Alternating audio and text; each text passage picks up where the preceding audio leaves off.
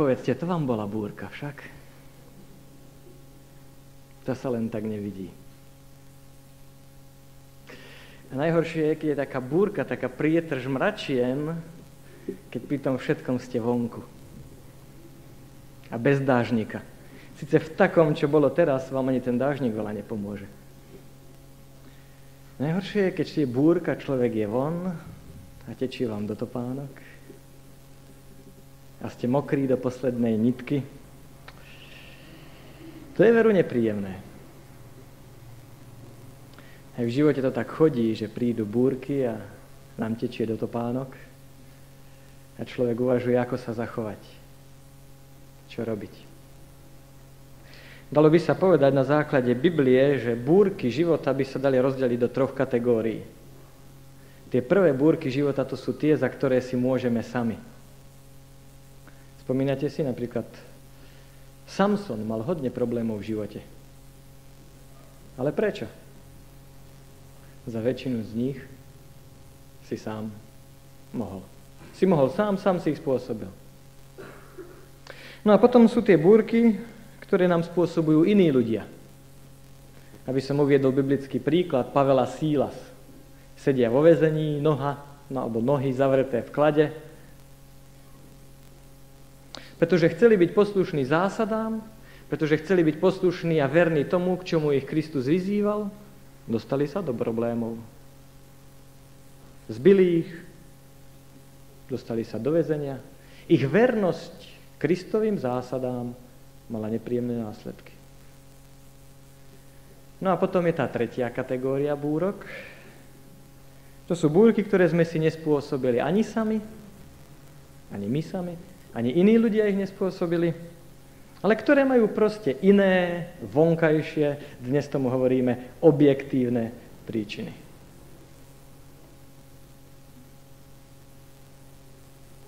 Učeníci na Genezareckom jazere by mohli byť príkladom takejto búrky. Proste na Genezareckom jazere to tak chodí, že z času na čas, a zvlášť na tomto jazere nečakane, príde búrka. Asi tie najťažšie v živote sú tie druhé, z tej druhej kategórie. Búrky, ktoré nám spôsobujú iní ľudia. Búrky, v ktorých sme nevinne. Takú búrku je zvlášť ťažko niesť. Ale búrky prídu do života každého. Veriaceho i neveriaceho. Áno, aj do života veriacich ľudí prichádzajú búrky. A ako obstáť v týchto životných krízach? Ako zostať pokojný, vyrovnaný, udržať si dôveru v Boha, odvahu viery vtedy, keď do nášho života prichádzajú búrky. Už či patria do prvej, druhej alebo tretej kategórie. Otvorme si jeden príbeh z Nového zákona v knihe Skutky apoštolské. 27. kapitola. 27. kapitola knihy Skutky apoštolské.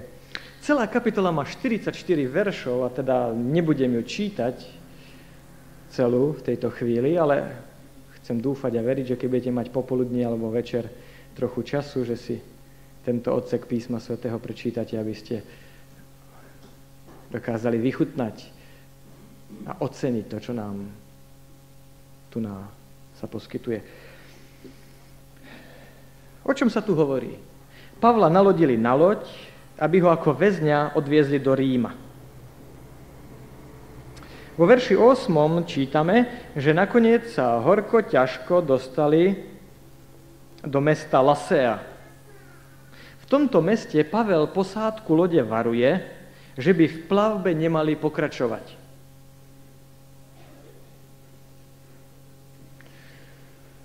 Čítame, že už bol október a teda plavba bola nebezpečná. V tomto období na stredozemnom mori sa vyskytujú veľké búrky a preto Pavel ako skúsený cestovateľ hovorí, už by sme sa nemali vydávať na plavbu. Už by sme nemali sa plaviť ďalej. Je to príliš nebezpečné. Avšak námorníci ignorujú to, čo nakoniec pán Boh im skrze Pavla hovorí, ale chcú ísť ďalej. Prečo? Verš 7 hovorí, mnoho dní, plavili sme sa už pomaly s námahou. Verš 9. Uplynulo hodne času. Tí ľudia sú netrpezliví. Oni chcú ísť ďalej. Chcú sa plaviť a dostať sa k svojmu cieľu, aby to čím skôr mali z krku. Jedným z dôvodov, prečo Pavla neposlúchli, bola netrpezlivosť. Neochota čakať. Viete, koľkokrát sa dostávame do problémov, do búrok života, pretože sme netrpezliví. Netrpezlivosť nás príliš často dovedie k tomu, že v živote prichádzajú búrky. Rozprával som sa s mnohými ľuďmi, ktorí boli v životných nebezpečenstvách a búrkach práve preto, že nevedeli alebo nechceli čakať. Že boli netrpezliví. Chceli, aby veci sa rýchlo vyriešili. Chceli sa rýchlo oženiť alebo vydať. Rýchlo vyriešiť problémy, ktoré mali. Rýchlo nájsť nové zamestnanie. Rýchlo sa rozišli, možno rýchlo rozviedli. Rýchlo zmenili bydlisko. Neradili sa s Bohom a tak sa dostali do problémov. Kvôli čom? Kvôli netrpezlivosti. V verši 10. Pavel upozorňuje, Verš 10. hovorí, mužovia, predvídam, že plavba bude obťažná a spojená s veľkou stratou nielen pre náklad a pre loď, ale aj pre naše životy. Ale oni vyplávali do búrky. Ale stotník viac väčšmi dôveroval kormidelníkovi a majiteľovi lode ako slovám Pavlovým.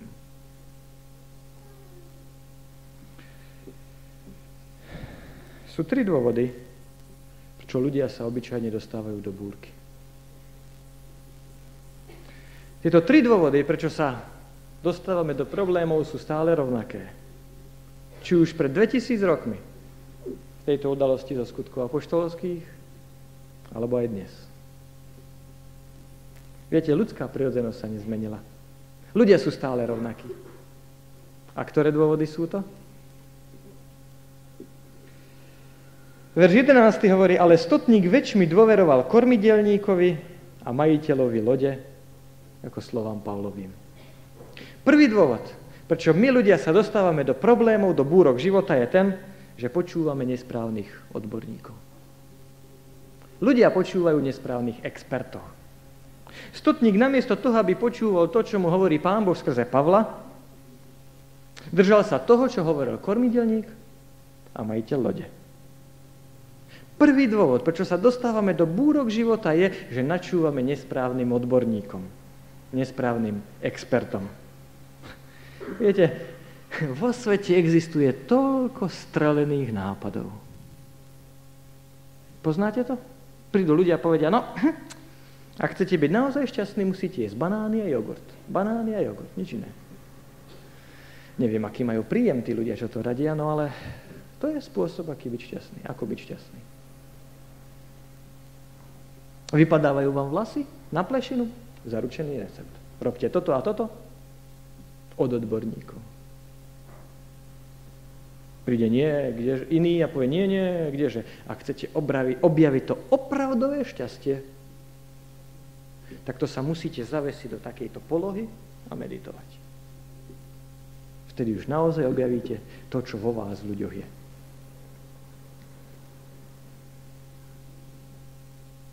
Nedávno som čítal v jedných pražských novinách, ak chcete mať naozaj radosť zo života, vyskúšajte náš otučňovací prípravok. Za 6 dní schudnete 6 kg. Garantujeme, stojí za tým akýsi expert z Paríža. Viete, každý s niečím príde a za všetkým stojí akýsi expert. Keď je nie z Paríža, ale expert určite.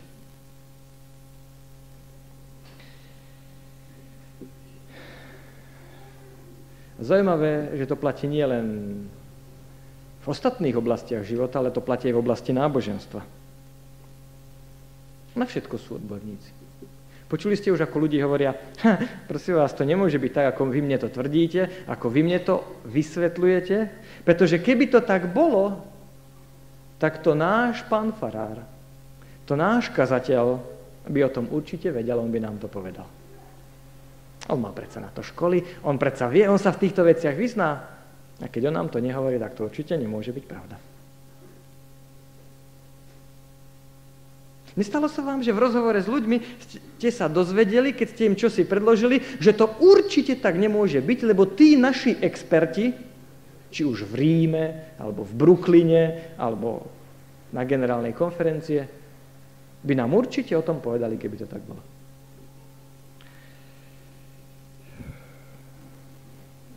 No tak, dneska dostávate poštou rôzne veci, čo vám odborníci tvrdia, ako sa veci majú tiež odborníci. Výklady, že sa vám rozum zastaví. No čo?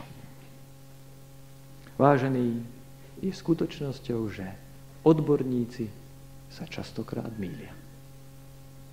Je pravdou, že experti nevždy majú pravdu. A otázka Gabčíkova Naďmaroša by bola dávno vyriešená, keby všetci experti mali jednoznačný názor. No ale každá strana má svojich expertov, každá strana svojich odborníkov počúva, argumentuje svojimi dôvodmi, argumentami. Nie div, že ťažko sa dohodnúť. V dobe, keď pán Ježiš žil, tak boli mnohí ľudia, ktorí hovorili, ak by toto bola pravda, čo tvrdí tento Ježiš, nie, to nemôže byť pravda. Keby toto bola pravda, tak by o tom museli vedieť tí naši špecialisti na Bibliu. Jozefus Flavius hovorí, že v dobe Ježiša Krista žilo asi 6 tisíc farizeov, ktorí boli špecialisti v zákonníctve. Špecialisti na výklad zákona. A tak väčšina ľudí hovorí, že nemôže mať pravdu jeden tesár, ale pravdu musí mať 6 tisíc expertov. To sú profesionáli, oni sa ničím iným nezaoberajú, len výkladom písma svätého. A kto mal pravdu? Sami dobre viete.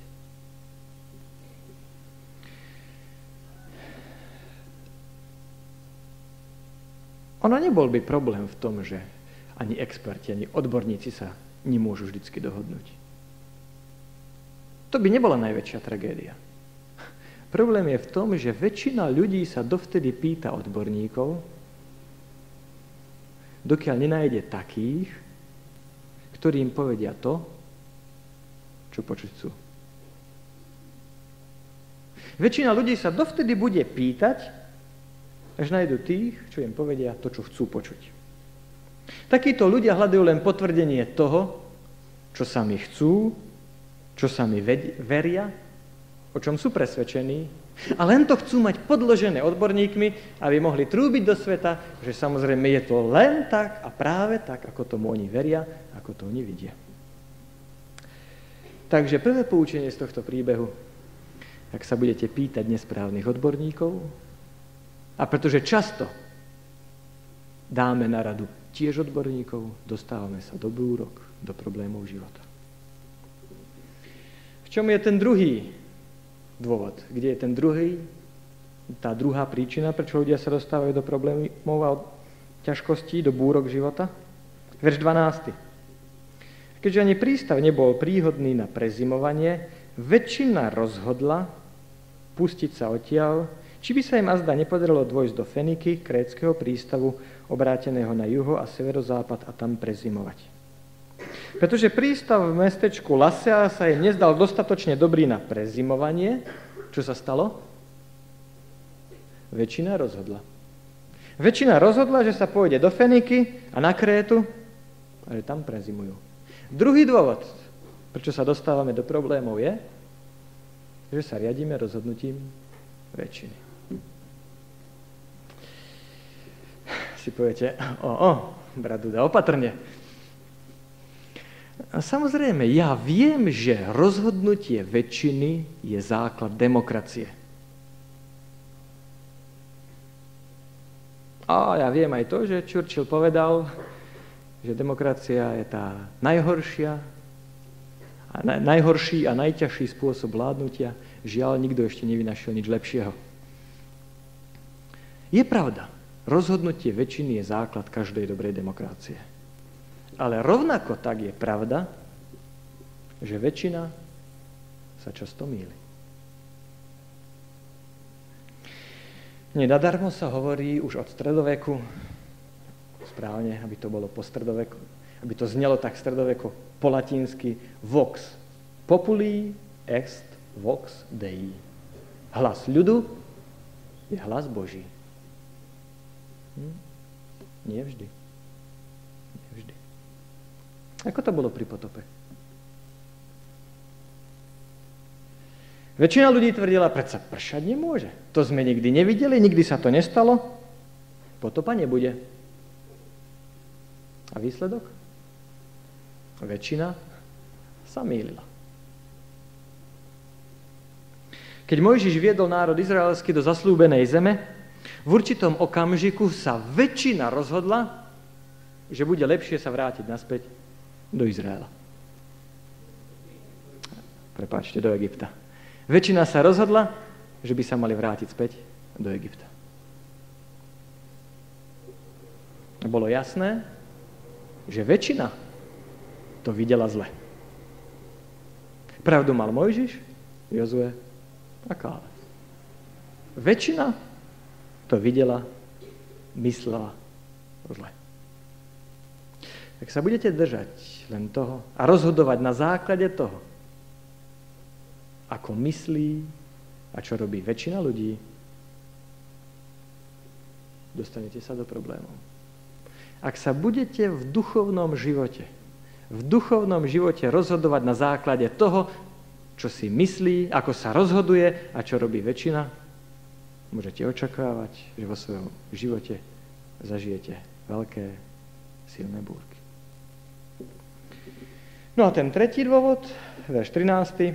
Keďže zavial južný vietor, mysleli si, že uskutočnia svoj plán, vytiahli kotvu a plavili sa pozdĺž Kréty. Nesprávny výklad okolností.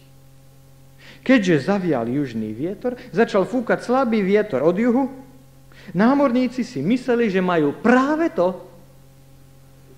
po čom túžili. Že majú to, čo chceli. Aha, vidíte, tu je dôkaz toho, že nemusíme zostávať v lase že môžeme sa plaviť ďalej. Vytiahli kotvy a plavia sa pozdĺž Kréty. Prečo sa dostávame do problémov? Do búrok života, do ťažkostí?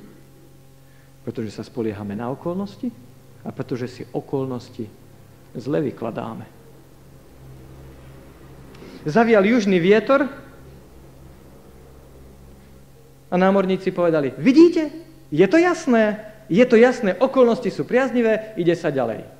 Netreba počúvať to, čo nám Pavel kuvíká. Nie, nie, okolnosti sú jasné, ideme ďalej. Prišlo to, čo chceli a oni to považovali za znamenie, že sa treba vydať na plavbu. A čo sa stalo? Verš 14 ale onedlho oboril sa na nich búrlivý výchor severovýchodný. A loď bola ním zachvátená tak, že nemohla odolať vetru. Ponechali sme ju samú na seba a tak sme boli unášaní. To, čo sa im hodilo do karát, to považovali za priaznivé znamenie. Áno, takto to má byť. Vydajú sa na cestu a vyplavili sa do strašnej búrky. Také naivné je ignorovať to, čo Pán Boh hovorí a utešovať sa tým, že však okolnosti sú priaznivé. Že nám sa to zdá dobré, že predsa na ten prvý pohľad to vyzerá sympaticky, neškodne. A že teda ono to nemôže byť až také vážne, ako to pán Boh povedal. Môže sa ti zdať, že dnes všetko vyzerá dobre, ale ak ideš proti tomu, čo Pán Boh hovorí, potom vec, že pre tebou je riadna búrka. Koľko ľudí dnes uvažuje, mne sa to vidí dobré, mne sa to zdá rozumné, preto to musí byť správne. Hm. Niekedy hovorí vám, čo sa zdá, to je sen. A sen normálni ľudia, bežne ľudia príliš vážne neberú. Koľko ľudia povedia, ako by to mohlo byť také zlé, keď je to také príťažlivé? Ako by to mohlo byť také zlé, keď všetci to robia? Nemôže byť také zlé, keď všetci tak žijú. Pocity nás často klamú. ak sa budeme rozhodovať na základe pocitov, potom v okolnosti si vysvetlíme tak, ako sa na to nám hodí, ako je to pre nás priaznivé. V živote nás čaká veľká búrka. Ak niečo veľmi chcem, tak si všetko, tak si okolnosti vyložím tak, ako sa mi to hodí. Z toho vyplýva, ak Pán Boh niečo hovorí, tak je treba to brať vážne. Či sa mi to už páči, alebo nie. Či sa mi to hodí, alebo nie. Ak Pán Boh povie, čakajte v prístave, treba v prístave zostať. Lebo ak vyplávate, vyplávate do búrky. Pán Boh nám totiž vždycky chce dobre. Pánu Bohu záleží na tom, aby sa nám v živote darilo. Ako často sa stretávam s ľuďmi, ktorí si mysleli, že dostali to, po čom tak veľmi túžili. Ale s odstupom času sa divili, do akej búrky vyplávali. Ako sa teda dostávame do búrky? Poprvé, počúvame nesprávnych odborníkov, po druhé, príjmame rozhodnutie väčšiny a po tretie, okolnosti si vykladáme tak, ako sa nám to hodí, ako sa nám to páči. No a ako reagujeme vtedy, keď už v búrke sme? Keď už sme v tej ťažkej životnej situácii. Ako reagujeme? Sú obyčajne tri veci, ktoré robíme. Presne tie isté, ktoré robili námorníci v skutkoch v 27. kapitole. Ich reakcie sú totiž typické na re- pre reakcie ľudí v krízovej situácii. Ľudia pod tlakom reagujú práve tak, ako reagovali námorníci. Alebo námorníci reagovali práve tak, ako väčšina ľudí reaguje v krízovej situácii. Verš 15. A keď loď bola zachvátená vetrom a nemohla mu odolať, ponechali sme ju samú na seba a tak sme boli unášaní. Prvá reakcia. Nechajme všetko tak. Ľudia sú unášaní sem a tam.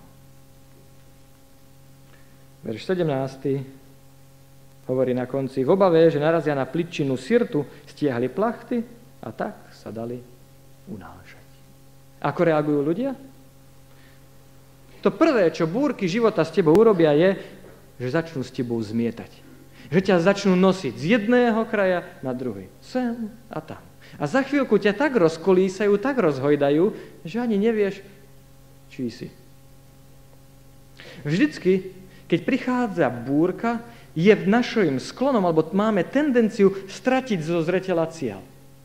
A keď stratíte cieľ, ku ktorému idete, výsledok je jeden. Začnete byť unášaní, nosený sem a tam. Kedykoľvek zo zreteľa strácame hodnoty, sme zmietaní sem a tam. V tých dňoch námorníci ešte nemali kompas, ešte nemali niečo objektívne, čím by sa mohli orientovať a vedieť, kde je sever juh, východ, západ. V tých dňoch sa orientovali podľa hviezd. A stačilo, že niekoľko dní, čítame 14 dní, 27, že 14 dní nevideli nebo, že nevideli slnko, nevideli hviezdy, tí ľudia sa nevedia, ako zorientovať. A čo sa stane, keď nemajú ani kompas, ani hviezdy, ani slnko nevidia? Čo sa s nimi stane? Sú zmietaní sem a tam nosení po stredozemnom mori bez toho, že by vedeli, kde sú, kde sa nachádzajú.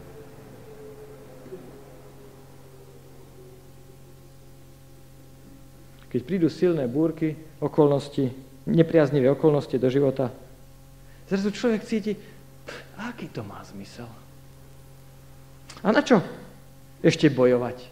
Na čo sa ešte snažiť? Na čo vynakladať úsilie? Snažil som sa, aj takto, takto dopadlo. Väčšina ľudí rezignuje a nechá sa unášať prúdom sem a tam. Zrazu neviete, či ste, komu patríte, kam idete, čo chcete, čo je pre vás dôležité.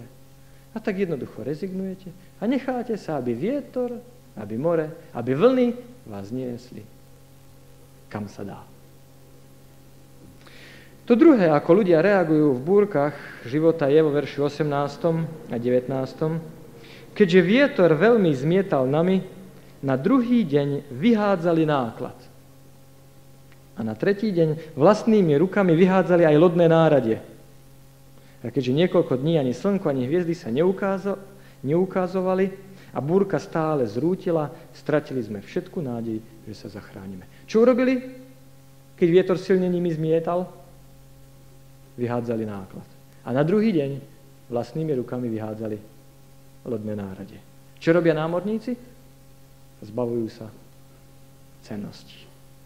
Keď príde do nášho života kríza, to prvé, čo s nami urobí, je, že začne s nami zmietať, začne nás voziť, nosiť z jedného kraja, z jedného extrému do druhého. Sme unášaní sem a tam, bezcielne pohadzovaní vetrom. A čo potom? Potom sa začneme zbavovať cennosti hodnôt. Námorníci sa začnú zbavovať toho, čo predtým považovali za hodnotné. Čo si predtým vážili. Čo predtým opatrovali na tej lode, lodi. Čo pre nich malo určitú cenu. A tak čítame, že najprv do mora vyhádzali náklad, ktorý ako obchodná loď viezli, a potom, keď ani to nepomohlo, nakoniec cez palubu išlo aj lodné náčinie. Niečo, čo nakoniec potrebovali k tomu, aby na tej lodi sa mohli plaviť. Vo verše 38. čítame, keď sa najedli, uľahčili lodi tak, že vysypali obilie do mora. Potom, čo vysypali lodný náklad, dokonca vysypú aj zásoby potravín. No a vo verši 43. a 44. čítame, že keď už nebolo čo vysypať do mora, tak čo urobili? vyskákali sami. Nakoniec cez palubu skočili aj oni. Čo to znamená? Keď príde búrka, keď príde v búrka v živote, sme často v pokušení zahodiť za seba práve tie veci, ktoré si najviac vážime. Práve tie, ktoré pre, za normálnych okolností považujeme za hodnoty. Ktoré sú pre nás dôležité. Len preto, že sme pod určitým tlakom, len preto, že sme v určitom strese, reagujeme tak, že vyhádžeme všetko. To, čo inak by sme považovali za vzácne. Stávame sa impulzívnymi, zdávame sa svojich snov, svojich predstav, utekáme zo vzťahov, zahodíme hodnoty, ktoré sme si vážili, možno od detstva. Koľký z nás prežili posmech vo škole kvôli vernosti štvrtému prikázaniu. Len preto, že byť verný Pánu Bohu v tom, čo nám radí vo svojom zákone, sme považovali za dôležitú hodnotu. A dnes, kvôli pohodlnosti, chodíme do zboru na desiatu, alebo len sporadicky. Koľký chlapec prežil kruté zaobchádzanie na vojne? Len preto, lebo veril, že sú určité zásady, za ktorými stojí. A potom, keď prišla jedna milá dievčina, zrazu zabudol na všetky kresťanské zásady.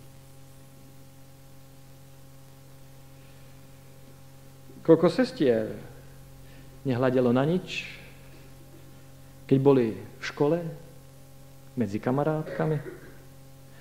Ak sa im aj posmievali, boli hrdé na to, že nakoniec patria Išovi Kristovi.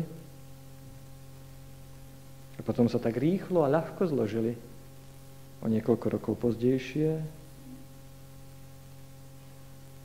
pod lichvotkami kolegu v práci a zabudli na slub vernosti Išovi Kristovi, ktorý dali pri Svetom Krste. Koľký prežili bez obmedzenia? Totalitu? A nezapredali česť, len aby stroskotali v bezbrehosti možností, ktoré ponúka dnešná doba. To prvé, čo ľudia robia v kríze, je, sú zmietaní, unášaní sem a tam. Po druhé, Zbavujú sa ceností, hodnot, ktoré predtým považovali za dôležité. A to tretie, verš 20. A keď niekoľko dní ani slnko, ani hviezdy sa neukazovali a búrka stále zúrila, stratili sme všetku nádej, že sa zachránime. To tretie, čo sa stalo s námorníkmi, je, že stratili všetku nádej. Keď sa dostávame do krízy, keď sme zmietaní a unášaní sem a tam a nakoniec hodíme cez palubu to, čo sme považovali za vzácne, za hodnotné a začíname prežívať výčitky svedomia nad tým, že kam sme to nakoniec dopracovali a dotiahli, výsledok je ten, ktorý je popísaný v verši 20. Strácame všetku nádej. Ľudia sa dostávajú do takého zúfalstva, do takej depresie, že sa vzdajú všetky nádeje. Nenadarmo sa hovorí, nádej zomiera posledná. A ak ľudia pri vyhadzovaní hodnot hodia cez palubu aj nádej, to už znamená, že sú naozaj pri konci. To už sú naozaj u konca. 14 dní boli námorníci v úplnej temnote. 14 dní ich malá loď bola zmietaná po obrovskom stredozemnom mori Sem a tam boli nosení protivným vetrom. Potom vyhodili všetko, čo mali a nakoniec stratili všetku nádej. Možno to je práve to, ako ty sa cítiš dnes. Problém, s ktorým zápasíš už týždeň, sa nedá vyriešiť. To, s čím si nevieš rady už mesiac, je na tvoje sily. A to, čo ťa morí možno už vyše roka, spôsobilo, že si zmietaný sem i tam. Vyhodil si cez palubu to, čo predtým si považoval za vzácne a dnes si sa dostal do situácie zúfalstva. A hovoríš si, aký to má zmysel. To je beznádejná situácia. Už nie je žiadnej nádeje.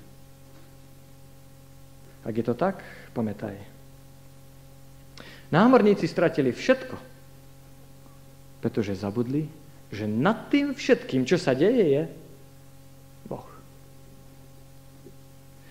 Námorníci zabudli, že nad tým všetkým, čo oni prežívajú, existuje Boh. Zabudli, že Pán Boh má s nimi plán. Že Pán Boh má nádej aj v beznádejných situáciách. V beznádejných situáciách. To nádherné a povzbudzujúce na tomto príbehu je, ako Pavel zareagoval. Viete, jeho reakcie, jeho postoje v búrke sú diametrálne odlišné od reakcií námorníkov. Námorníci sú zúfali. Námorníci stratili všetku nádej. Hovoria, že všetko je beznádejné, sú zmalomyselnení, skľúčení, všetko hodili cez palubu. Ale Pavel je pokojný, vyrovnaný. Aj napriek búrke nestráca odvahu. Nenechá sa vyviezť z rovnováhy. No a je treba povedať, že reakcie námorníkov sú prirodzené reakcie ľudí na kritickú situáciu. Kedykoľvek my ľudia sa dostávame do kritickej situácie, takto reagujeme. To je spôsob, akým prirodzene reagujeme. Avšak ich reakcie nemusia byť naše reakcie je možnosť aj inak reagovať. A Pavel je toho príkladom. Práve to, ako reagujeme v búrke, ukazuje, ako je to s našou vierou. Akú hodnotu má naše kresťanstvo. Viete, je ľahké byť kresťanom vtedy, keď všetko ide ľahko, hladko. Je ľahké byť kresťanom vtedy, keď svieti slnko, keď sa vám darí v práci, keď ste zdraví, každý dokáže byť kresťanom v takej situácii. Avšak vtedy, keď prídu problémy, keď ste v pokušení zúfať si, keď ste zmietaní sem a tam, keď hodíte cez palubu aj to, čo bolo naozaj dôležité v živote, vtedy sa ukáže, aká je vaša viera a čo s ňou je. Pamätajme si, v kríze sa charakter odhalí, nie získa. V kríze sa charakter odhalí, nie získa. Charakter získava človek v každodennom živote. V tých bežných, zdanlivo triviálnych, rutinných záležitostiach. Vtedy, keď sa mu zdá, že o nič nejde. Keď je to ten bežný, normálny, čierno či šedý život. Práve vtedy sa pestuje charakter. Ale aký tento charakter je, to sa prejaví vtedy, keď prídu búrky, situácie, v ktorých sa nám zdá, že nás úplne pohltili. Všimnite si, čo urobili námorníci, verš 29. V obave, že narazíme na úskalie, aby v obave, že narazíme na úskalie, spustili odzadu štyri kotvy a žiadali si, aby bol deň. Čo urobili námorníci? Spustili kotvy. To je to prvé v tomto príbehu, čo urobili dobre. Spustili kotvy. A žiadali si, dokonca modlili sa, hovorí niektoré príklad, preklady. A modlili sa, aby už bol deň.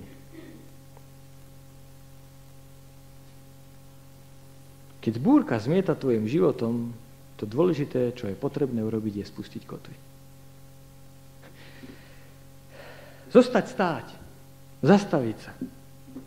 Situácie sa menia, ale časy sa nemenia.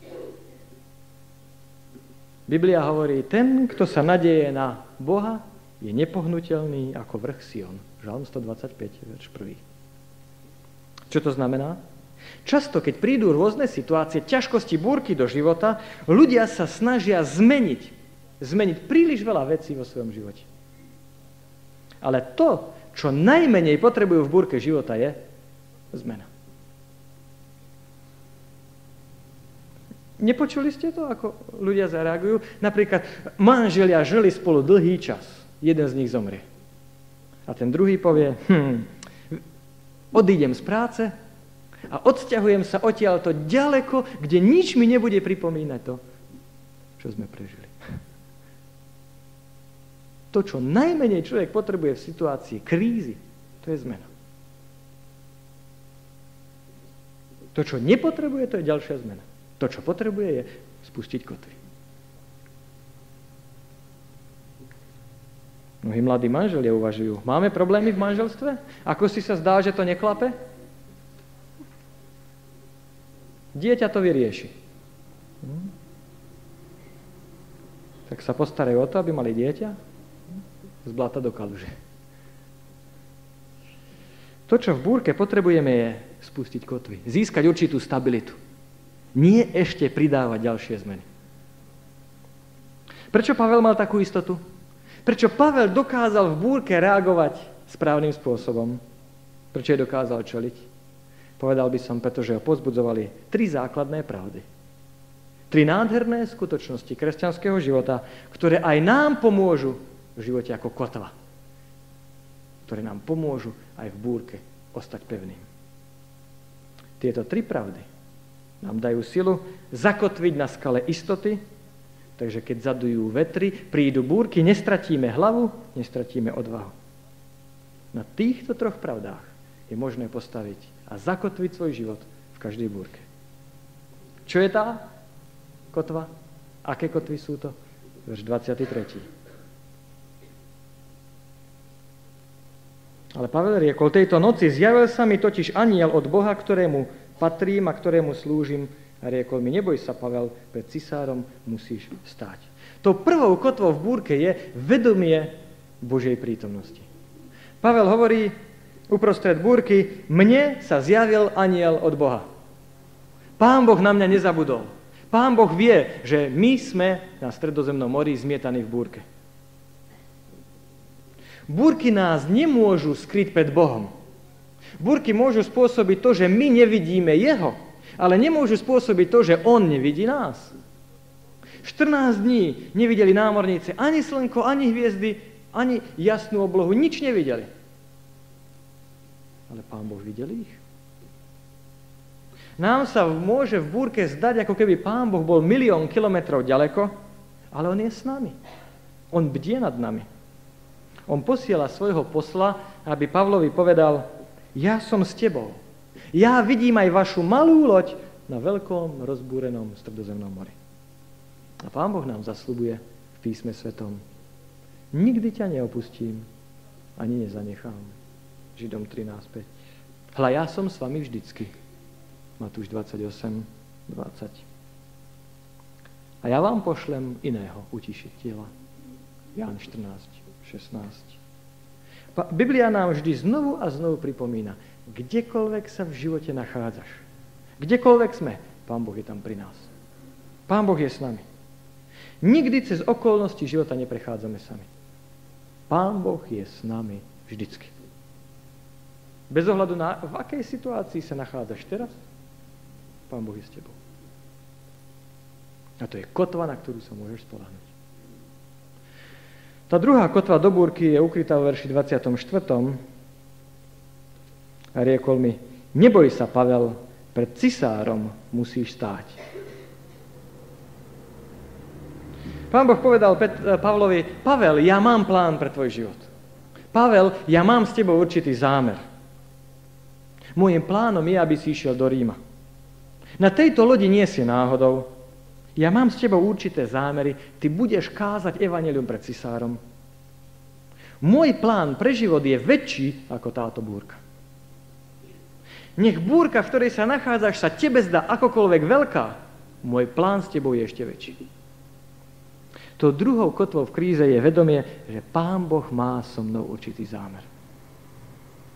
Nikto z nás nie je na tomto svete náhodou. Nech už by okolnosti vášho narodenia boli akékoľvek. Pán Boh má s tvojim životom určitý plán, určitý zámer. A toto vedomie môže posilniť každého z nás. Nie si tu na, na zemi len preto, aby si zaberal miesto. Pán Boh má s tebou špecifický zámer plán pre tvoj život. A tento zámer nemôže zmeniť absolútne nik a nič. Jedine ty môžeš tento plán zavrhnúť. Ak to urobíš, pán Boh to musí rešpektovať, pretože on rešpektuje naše rozhodnutia, ale žiadne okolnosti, žiadni iní ľudia nemôžu prekaziť Boží plán s tvojim životom. Jedine ty to môžeš rozhodnúť. Buď Boží plán príjmeš, alebo ho zavrhneš. Ale ak povieš, pane, ja chcem konať tvoju volu, potom žiadne vonkajšie okolnosti nezmenia Boží plán s tvojim životom. Boží plán je väčší ako situácia, v ktorej sa nachádzaš. Boží plán je väčší ako búrky a problémy, ktorým musíš čeliť. Problémy do života prichádzajú vtedy, keď vidíme to, čo je okolo nás, búrky, okolnosti, a nevidíme Boží plán. Ak budeš hľadiť na to, čo cítiš, čo sa deje okolo teba, budeš zmietaný, budeš zúfalý, zbavíš sa všetkých hodnot, až dojdeš k perspektíve, že stratíš všetku nádej a povieš si, nič nemá zmysel. Ale ak budeš hľadiť na Boží plán, tak vieš, Pán Boh ma niekam chce priviesť. On má zámer s mojim životom. Existuje v živote čosi viac než len táto búrka. Existuje v živote viac než len tento môj problém. Máš cieľ, máš perspektívu. Máš iný pohľad na vec. Vieš, podobne ako Pavel, Boží zámer so mnou je väčší ako najväčšia búrka na stredozemnom mori. Vedomie, že Pán Boh má zámer s tvojim životom, je tá druhá kotva v akejkoľvek búrke. No a tá posledná, tretia kotva, verš 25.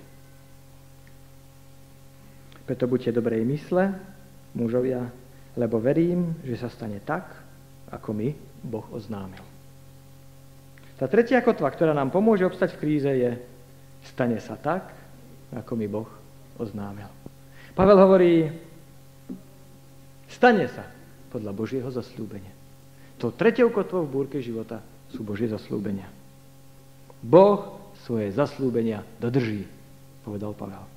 Nepochybne Búrky nemôžu skryť našu tvár pred Bohom, pretože Boh je vždycky s nami. Búrky nemôžu zmeniť Boží zámer s nami, pretože On sa nemení. Búrky prídu i odídu, ale Božie zámery stoja pevne. Búrky nemôžu zničiť Božie dieťa, pretože Božie zaslúbenia hovoria o krásnej budúcnosti.